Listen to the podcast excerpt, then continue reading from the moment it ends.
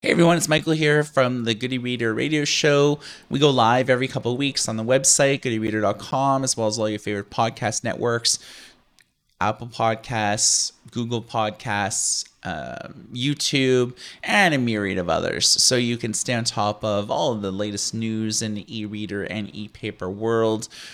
So, Spotify, it's dedicated music platform. I think everyone knows that, but they're really getting serious about audiobooks. Their deal with Findaway just went through like a couple of weeks ago, and this was announced like last year. So Findaway is sort of one of the largest like aggregators of like ebooks. So when a company wants to offer ebooks like through like a software as a service or they want to build an app and sell audiobooks, they pretty well contacted Findaway. Findaway powered Kobo audiobooks, Scribd, like a bunch of European sites and so Spotify acquired them in order to get serious about listing podcasts on a site. They want to sort of make it more important than podcasts on their site because it's like long form audio. I mean, like a lot of audiobooks are like 8 to 20 hours long, you know, depending on like the length and things like that. And other Spotify news, they just acquired a company that does AI like voices. So the thought behind this is they want to appeal more towards users that want to convert like ebooks into audiobooks and just have like an AI sort of do it for you. So there's something there. Um, oh, the Obamas on their podcast deal with Spotify is expiring. They're fleeing to Audible. Um, so if you like listening to any of that, it's going to be on Audible soon.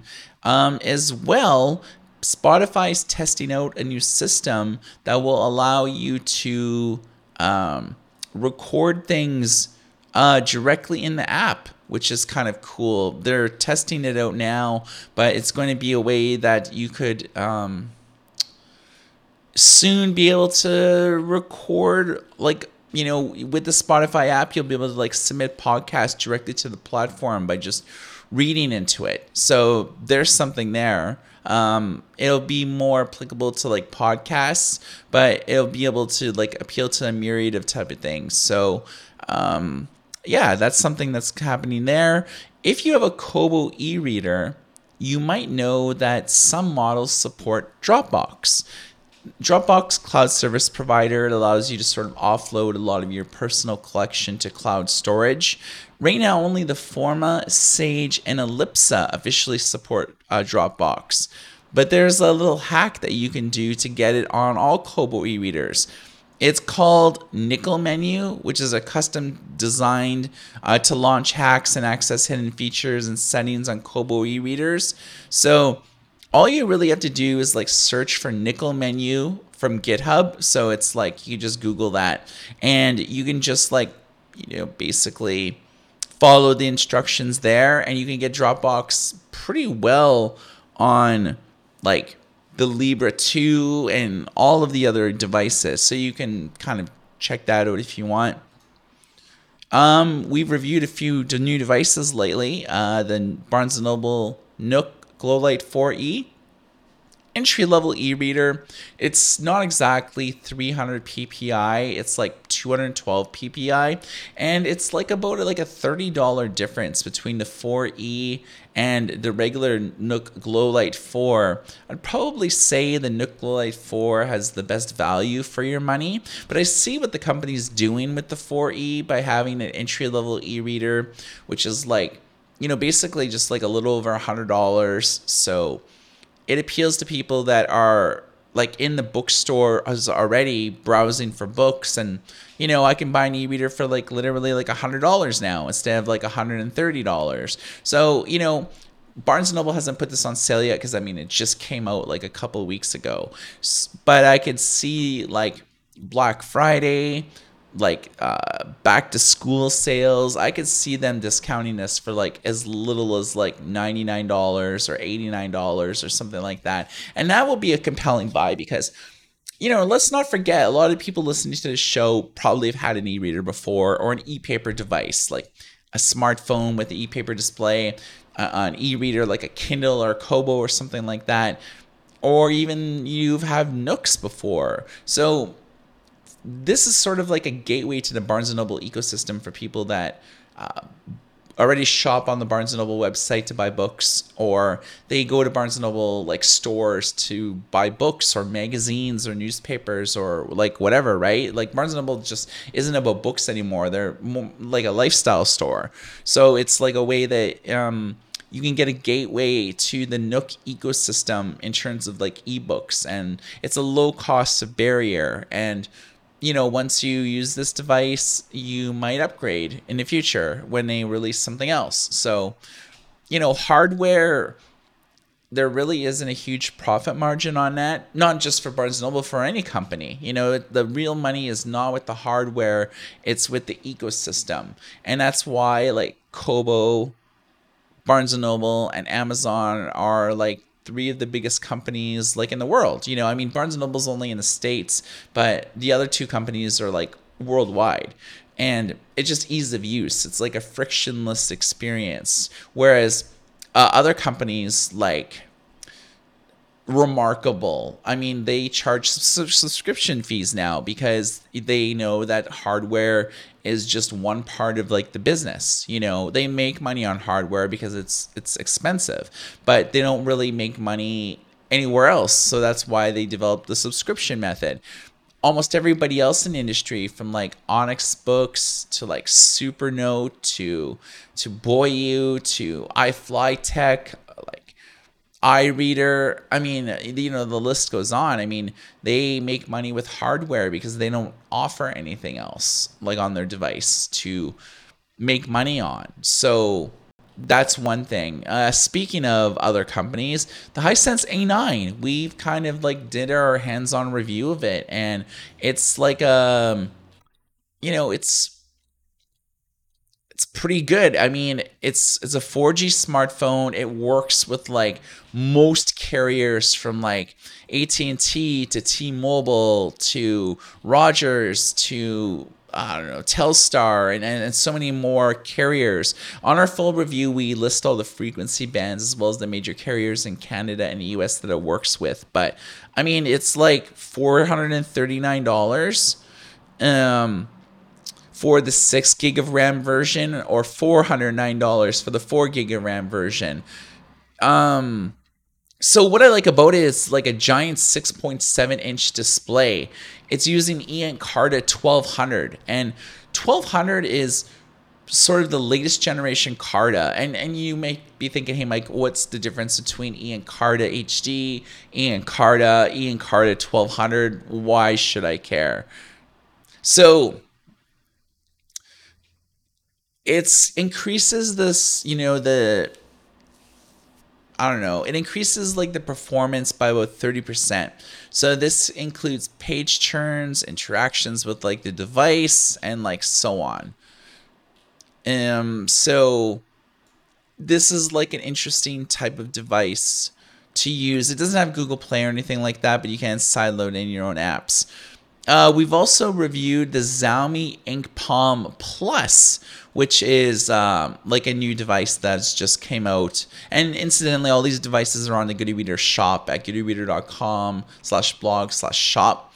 And uh, the Xiaomi InkPad or Ink Palm Plus is sort of their answer to the High Sense Hi Reader it's a portable it's the largest ink palm that they've done. Traditionally they've done like ink palm minis which are like $100 devices. They've increased the size from like around four inches to about almost six inches now. And um, yeah i mean it's pretty good all in all. It's an interesting way that you could have a dedicated e-reader that like fits in your pocket. It's about 239 bucks. So you're not breaking the bank. It has no phone functionality, although it does have Wi Fi, and you can install apps, which is cool on it. You know, a lot of these brands like Hisense and Xiaomi, I mean, traditionally they only sell these like in China. So it's not an easy way for people who want to just go to the store and buy things. You know, um, get their hands on it, find out if this is something that's of value to them. So, you know, that's why we talk a lot about them on our website because, like, if we didn't talk about them, a lot of people wouldn't even know that these existed.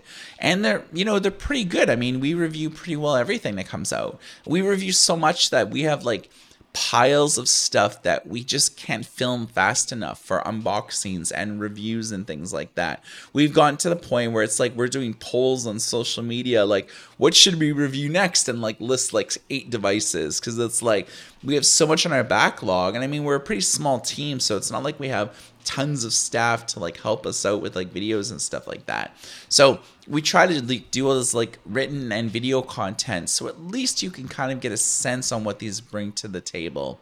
And we're not shooting for like an hour on it. We're doing like quick like sort of 10 minute things so you can at least get a sense of like can I see myself using this like on a daily basis?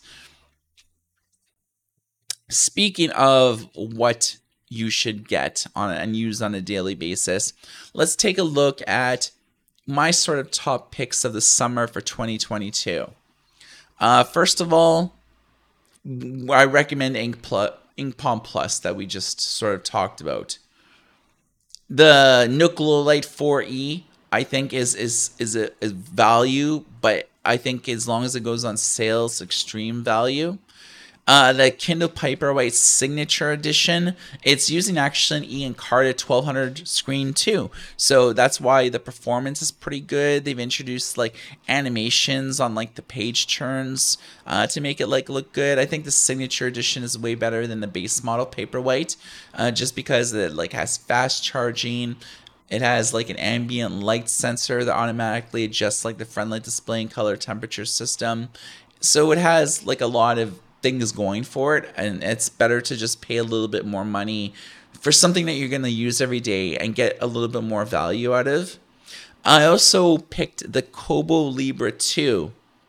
And you may think like what about the Sage? You know, that's supposed to be better, right? Like better processor, better better everything. Well, I think it's still hampered by battery issues, which is like why Kobo released like a a sleep cover case that has a battery built into it in order to just like help it. And it has like a small battery. It's like a 1200 milliamp battery. So it's like really small. And I mean, I'm seeing e-readers with like 6,000 milliamp batteries. So I mean, there's no excuse for Kobo to use such woeful batteries. And you know, there's only so much that they could optimize with hardware. Whereas like the Libra 2 doesn't really suffer from like a lot of those battery issues. Like a lot of people really like it, and it's like you know, like 40 or 50 dollars cheaper than like the Sage. Still has like physical page turn buttons.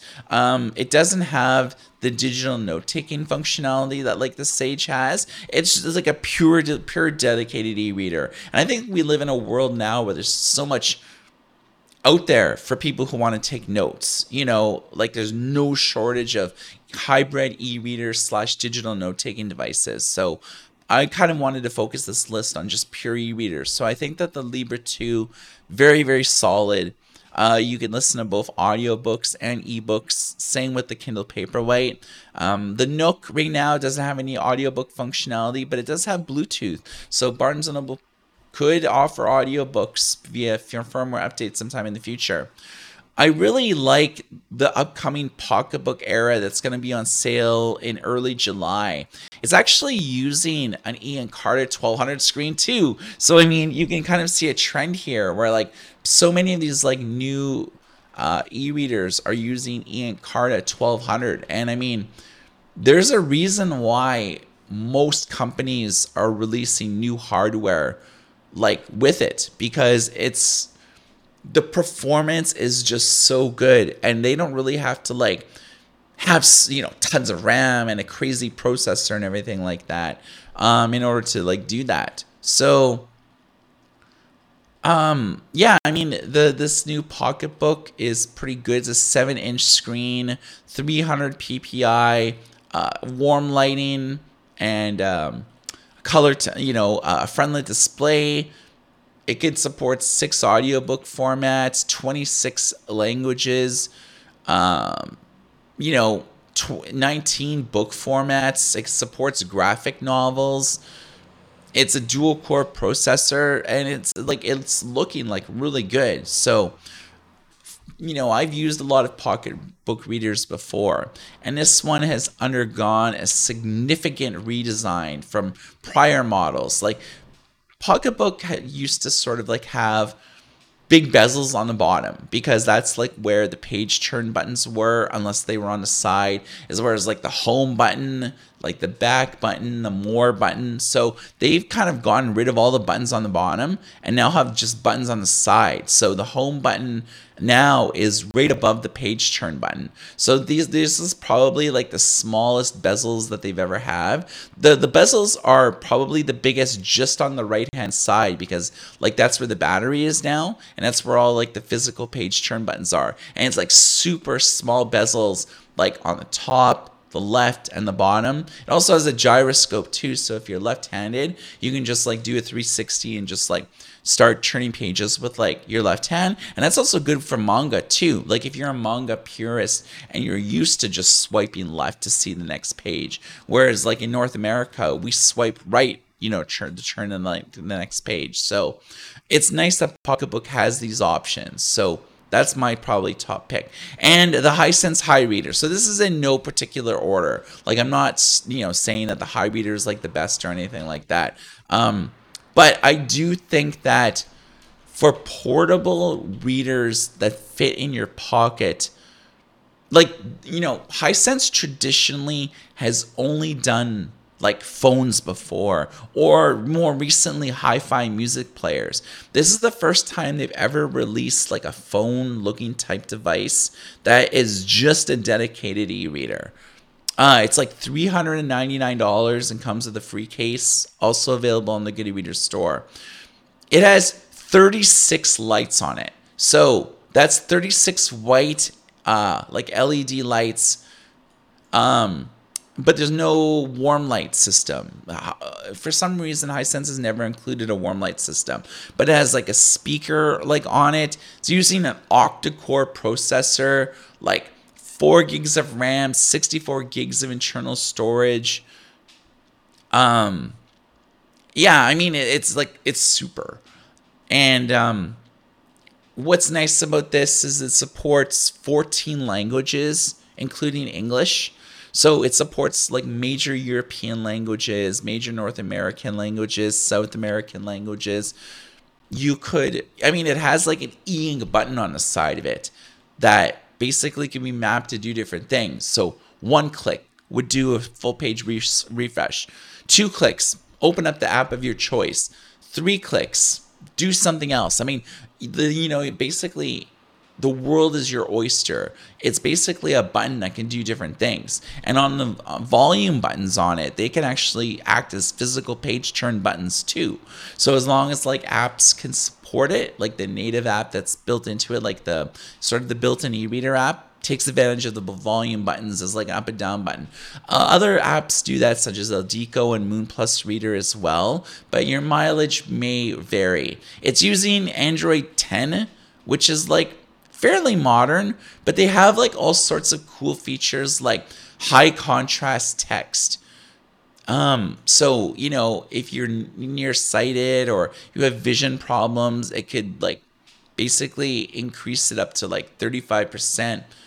It's good if you have 20/20 vision, you don't really need it, but if like you wear glasses or anything like that, they have all sorts of things like font anti-aliasing, like all these different speed modes. The speed modes could be changed to work with different speed modes for different apps. So if one app has like a lot of animated page turns, you might want to increase the performance mode on it to a higher way. So instead of seeing a page turn like traditionally on, on Android e-readers, if you turn a page, if you use an app and you do like a physical page turn button, it's not a great experience because it's like the screen refreshes for each little bit of the animation that happens. But if you turn on a bigger speed mode, it just flips like instantly. So there's some viability there. I mean, it makes a tremendously good e-reader. Like you can sideload in EPUB, Mobi, PRC, AZW, text, PDF, among others they could be DRM free or they could like be not. It's really good for manga, but it's like really good with like apps. I mean, you just sideload in your own apps or alternative like App Store. I just wish more people knew about this because it's like pretty good. And it like, you know, I I walk like with my iPhone like 13 Pro Max like in my jeans pocket all the time. And this is the Hisense one significantly lighter and because it's using e-paper like it's just easy on your eyes. And my iphone like i'll be lucky if i get like a day out of it before i have to like recharge it at the end of the day because like i'm using it all the time. Whereas with the e-paper display for as much as i would use it it would last like three weeks before i have to recharge it. So there is some sort of benefit there. Uh, you can listen to you know everything like podcasts music you can load spotify on it.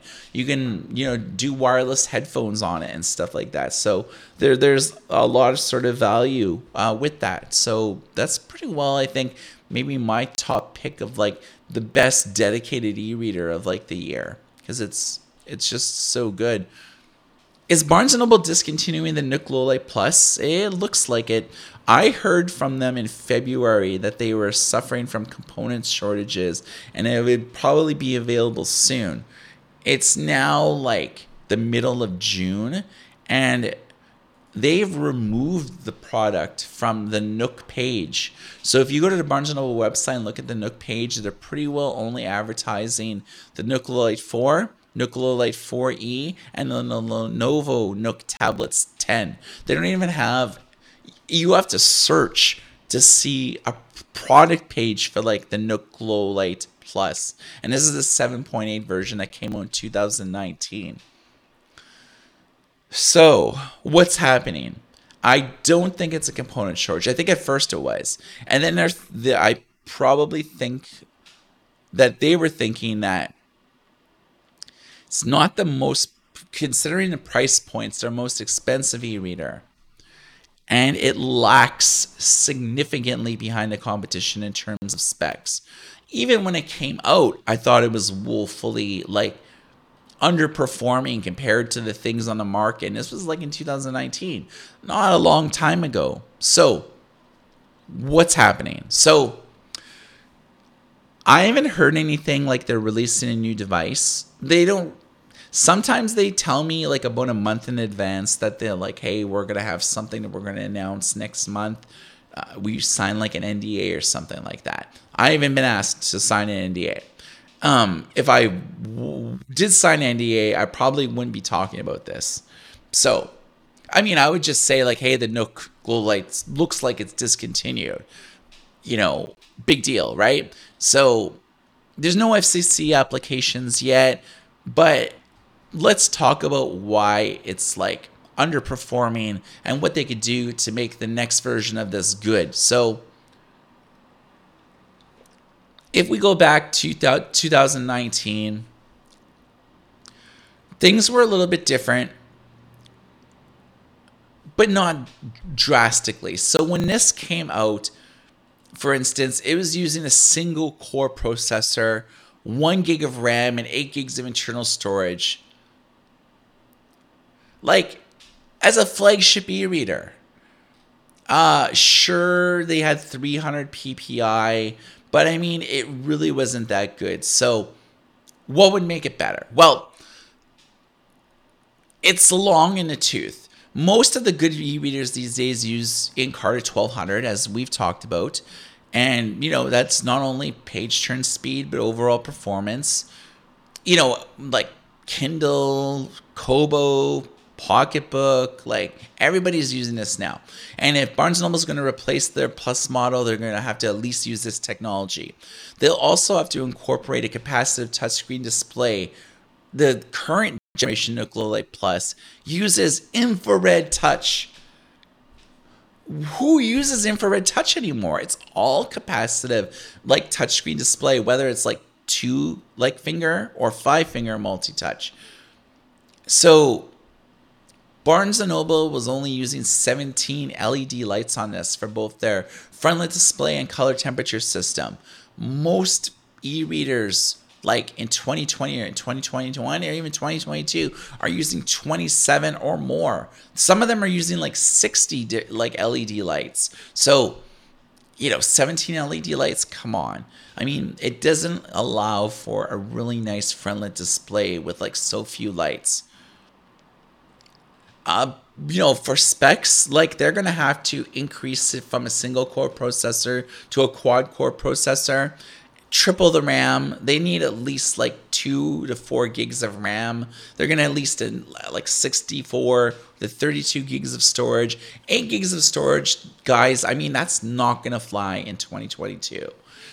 So, I mean, that's my advice to the company on like how they could make a new device that people will actually use. I mean, they have a few strengths going for them. They're one of the few companies that are still doing physical page turn buttons. And that's like a big deal if you're holding it with one hand, juggling a crying baby, or just like in bed at night and you just want to like kind of hold it up like you would a phone, just with like one hand. Click the buttons with one hand. Like when you're like on a crowded bus or subway or mass transit or something like that. I mean, being able to just hold it in one hand and like get used out of it while your other hand is like gripping a pole or you know doing other things right? Like you're not having to two hand this. So that's a strength. Their their ecosystem is pretty good. I would probably say their weakest thing and i kind of agree with a lot of users whenever i write the story. They're like you know the hardware is good like it, it, it performs well, but always like the software is not where it needs to be. And I think that Barnes & Noble has used the same software for the Nook for like eight years, maybe longer. They've done a few firmware updates here and there, but nothing that like really increases the performance of it. So I'm thinking like you know, Carta would increase performance without needing to like rewrite a lot of code. I, I know that rewriting code as, as an operating system and stuff is not the easiest thing to do. I mean, you know, we've done apps, you know, we've rewritten things, like we've given our feedback to e reader companies when they, like a lot of companies. So you guys may not know this, but Peter and I know a lot about e readers we've been doing this since like 2008. So it's kind of gotten to the point where like a lot of new companies, when they're wanting to go to market with like their first device, they'll like send us like a like a development copy and they'll be like yo can you test this firmware for us and like let us know what needs improvement what needs to be changed and like you know um most of the times we do this as like a paid service and it's not like we're like talking about them on the website. You know we'll do like every e-reader company that you know has a new device that i hear about like hey you know this company is going to be releasing this and you know here's the specs here's underneath the hood you know here's the os that they're going to use. They're you know the standard stuff where we can kind of like at least inform our audience that something is on the horizon or coming out soon, whether it's a crowdfunding campaign, we'll mention that, and so on. But, you know, behind the scenes, it's like, you know, we'll help these companies out, letting them know, like, should the hardware be better? You know are they using the right kind of hardware to take advantage of like the software? What o, you know what os are they using? Are you using android or if they're using linux? Most companies these days are using android because it's so much easier to like program on. Finding android developers like to make a custom ui or to make fixes they're like a dime a dozen. They're easy to find no matter what country you live in. Whereas like finding good Linux developers is pretty challenging and they can often command like higher fees because it's not everyone's developing on Linux these days. It's all Android. So we kind of like will test these devices and you know we'll film videos and be like okay you need to fix this. This is an issue. This is an issue. They'll release a firmware update. We'll test that. You know we'll test to see if their new firmware update broke anything or you know if there's anything else that needs fixing. So you know it's it's it's an, extra way that your boy boys at Good e-Reader could you know stay financially solvent and not just rely on ad revenue. As you guys know, I mean, if you visit our website, goodereader.com, there's a lot of ads, you know, because that's like one of the ways that we keep the lights on, that we could afford to pay like four or five writers to write for us. And, you know, that's the same with like our YouTube revenue. So we need to supplement our income sometimes as a company to be able to, you know, continue to hire new writers and uh, break stories and, you know, to talk about e readers for like literally like what, 14 years we've been doing it for? Longer? I'm not good at math. So 2008 to 2022. Yeah, I'm not good at math. I can't tell you exactly that. I've had to like Google when is my birthday and like put in my birthday and be like, how old am I? Because it's like I don't really even know. So um, that's like something interesting that you could sort of like do with that. Um, so when it comes to everything else in the e-reader industry, uh, there's a lot. There's a lot of new Chinese devices that are coming out that are running English, which is actually totally surprising because I kind of talked about this on like a couple months ago. I don't remember when. But it's so refreshing to see all these traditional Chinese companies that only sold their things in China and then, you know, start selling things outside of China, but they never like included English. You know what I mean? So it's like they would go find distributors to sell their device and it's only available in English. And I mean, for instance, if you're a reader of a website, you speak English or another language, or you're listening to this show, I mean, you you speak English, and mm, you know most of the world speaks English. You know, like Western Europe. I mean, there's a lot of places that speak English. I mean, if you're an airline pilot and it, English is like the national language of like the aviation industry. So all traffic control towers, no matter where you are, will speak English. So if something, if an e-reader it doesn't have English on it, you automatically like alienate like thirty percent of the world, forty percent.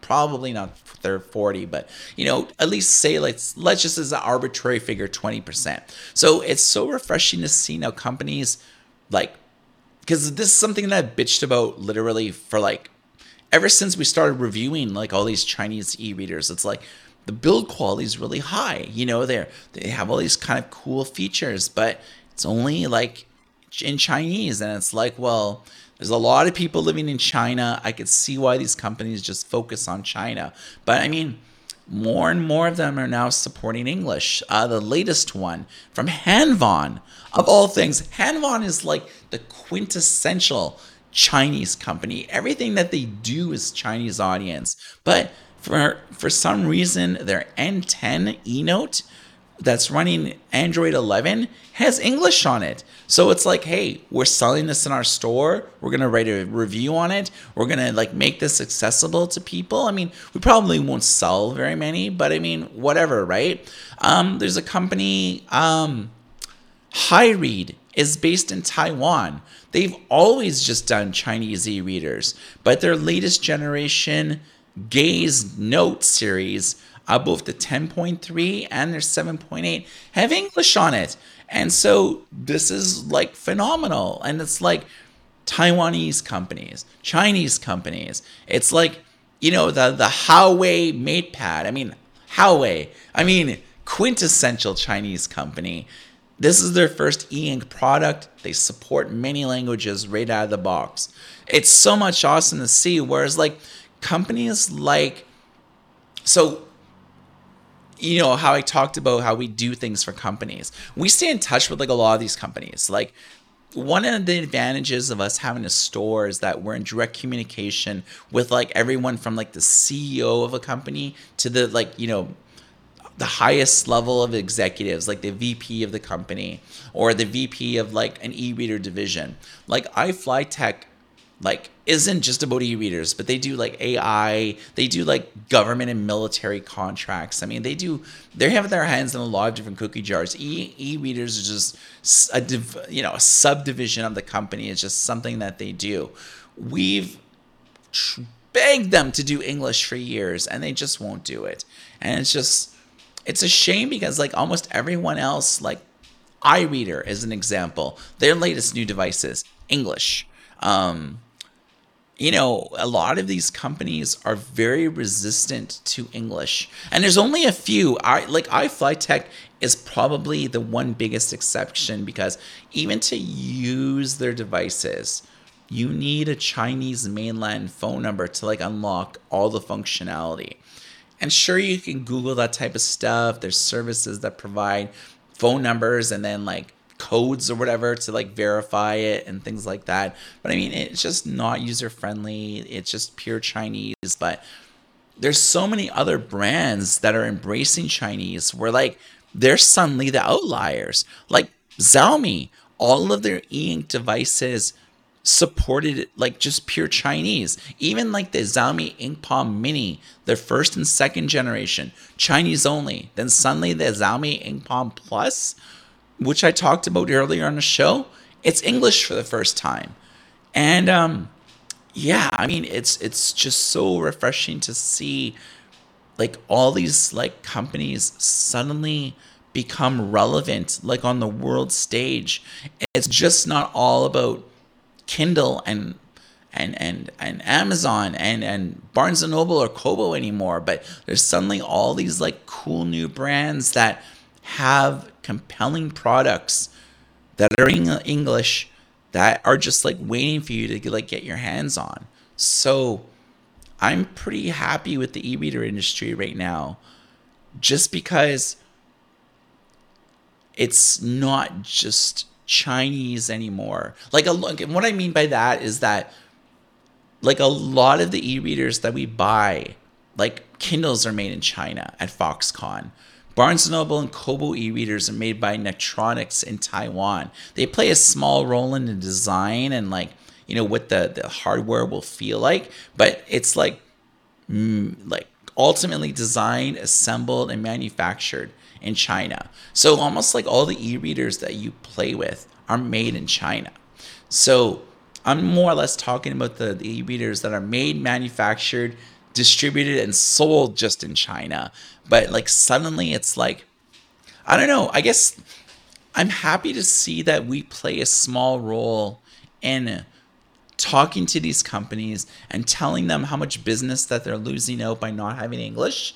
And then suddenly all their new devices have English on it. And it's like, you know, we do talk with Xiaomi. We do talk to like, you know, Huawei. We we talk to everybody. I mean, anybody who makes an e-reader like either solicits solicits our advice far in advance or they say like you know we ask for contacts with the company like can we talk to the ceo can we talk like the vp of like the division?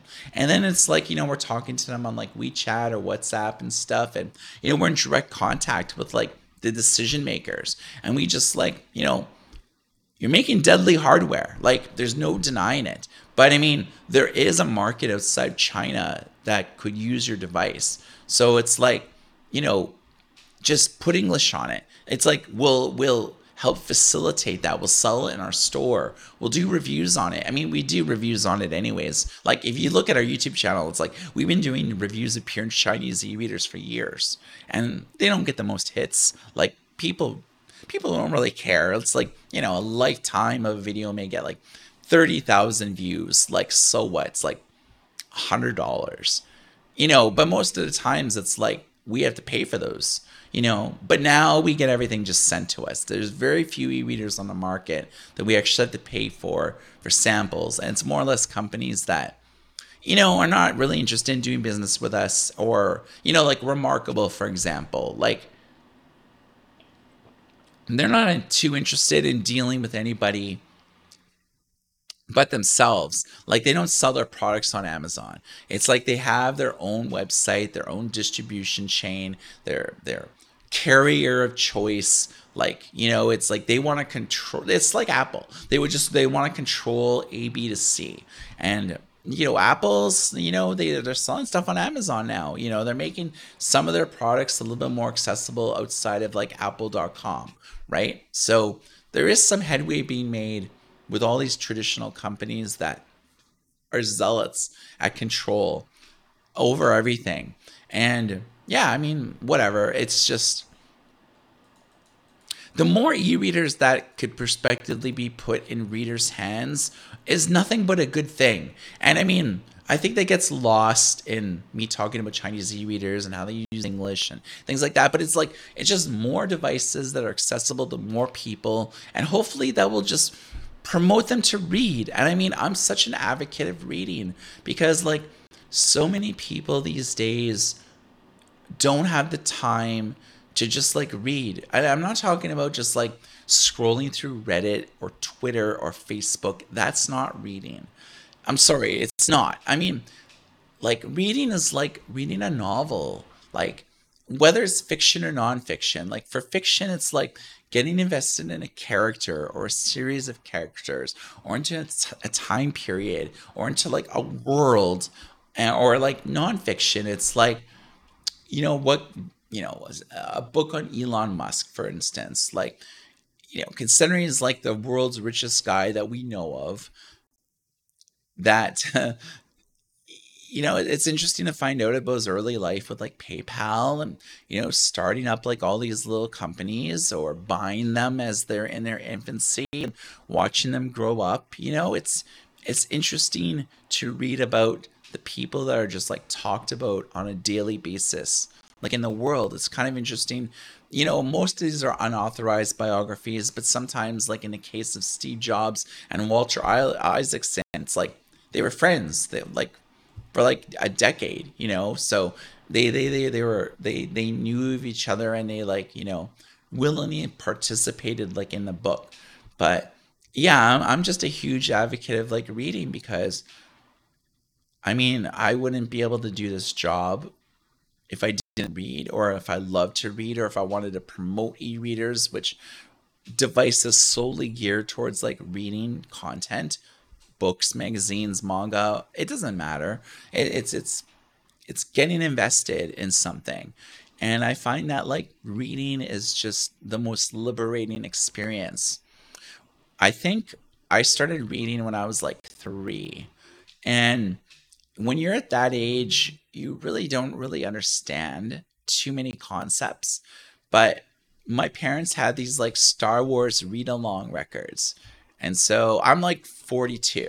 So, you know, cassette players, like, you know, record players. And so it would be like these like Star Wars read along records where like you'd play a record and you could follow along in a text with like the novel. And so I think that I was, re, you know, building up like word word correlation. So what does this word mean? You know, following along. It's sort of like um, the modern day equivalent is like if you use an Amazon app and you have the audiobook too, it will play the audiobook and like the the words will be highlighted as the audiobook plays. That's sort of like a modern equivalent of like read along records. I mean, that's that's how it all got started. And so that, that I I started reading like before I was like in kindergarten.